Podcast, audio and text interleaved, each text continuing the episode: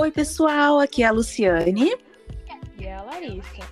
Nós somos acadêmicas do curso de Psicologia. E esse podcast faz parte de um trabalho da nossa graduação. O tema é Mulheres Gestantes durante a Pandemia. E no segundo episódio, nós vamos abordar o assunto isolamento social e rede de apoio na gestação e puerpério.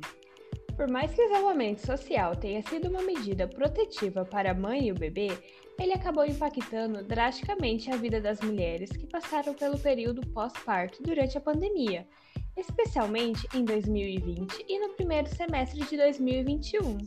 Pois é, Lari, muitas mulheres tiveram que passar por esse momento longe de amigos e familiares, que costuma ser a principal rede de apoio. Um momento muitas vezes sonhado e esperado pode ter tomado um rumo totalmente diferente do programado.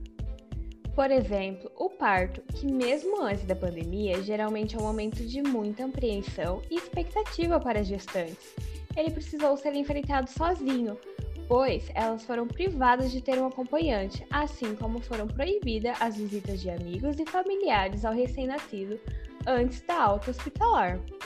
Vale ressaltar também, Lari, que dependendo das especificidades do momento vivenciado por cada pessoa, como é o caso de famílias que estiveram com um recém-nascido hospitalizado em UTI neonatal, as regras para circulação, acompanhantes e visitas foram bastante rígidas, aumentando ainda mais o estresse da família. Além disso, Lu, estudos apontam que muitas mulheres, ao voltarem para casa com os bebês, sentiram medo do contágio por conta de visitas inesperadas.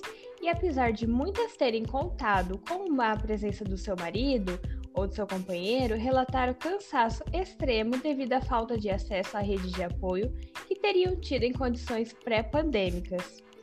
Tem outra coisa, Lari, que influenciou bastante também o acúmulo de tarefas com os cuidados com a casa e com o bebê, ainda, ainda mais quando a mulher tem outros filhos, também contribuíram para o aumento do cansaço, pois na maioria das vezes as avós, que são as principais fontes de ajuda, não puderam estar presentes pela idade ou alguma comorbidade, por fazerem parte do grupo de risco.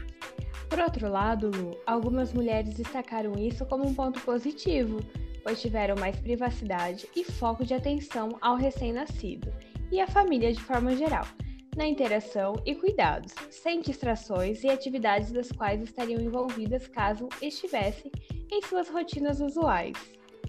E você que nos ouve, contou com a ajuda da rede de apoio, sentiu falta dela ou gostou de desfrutar desse momento mais reservado devido à necessidade de isolamento social? Depois de escutar os três episódios, conta para nós no formulário de pesquisa que deixamos disponível. Você nos ajudará imensamente com a sua participação. Tchau, tchau e nos vemos no próximo episódio.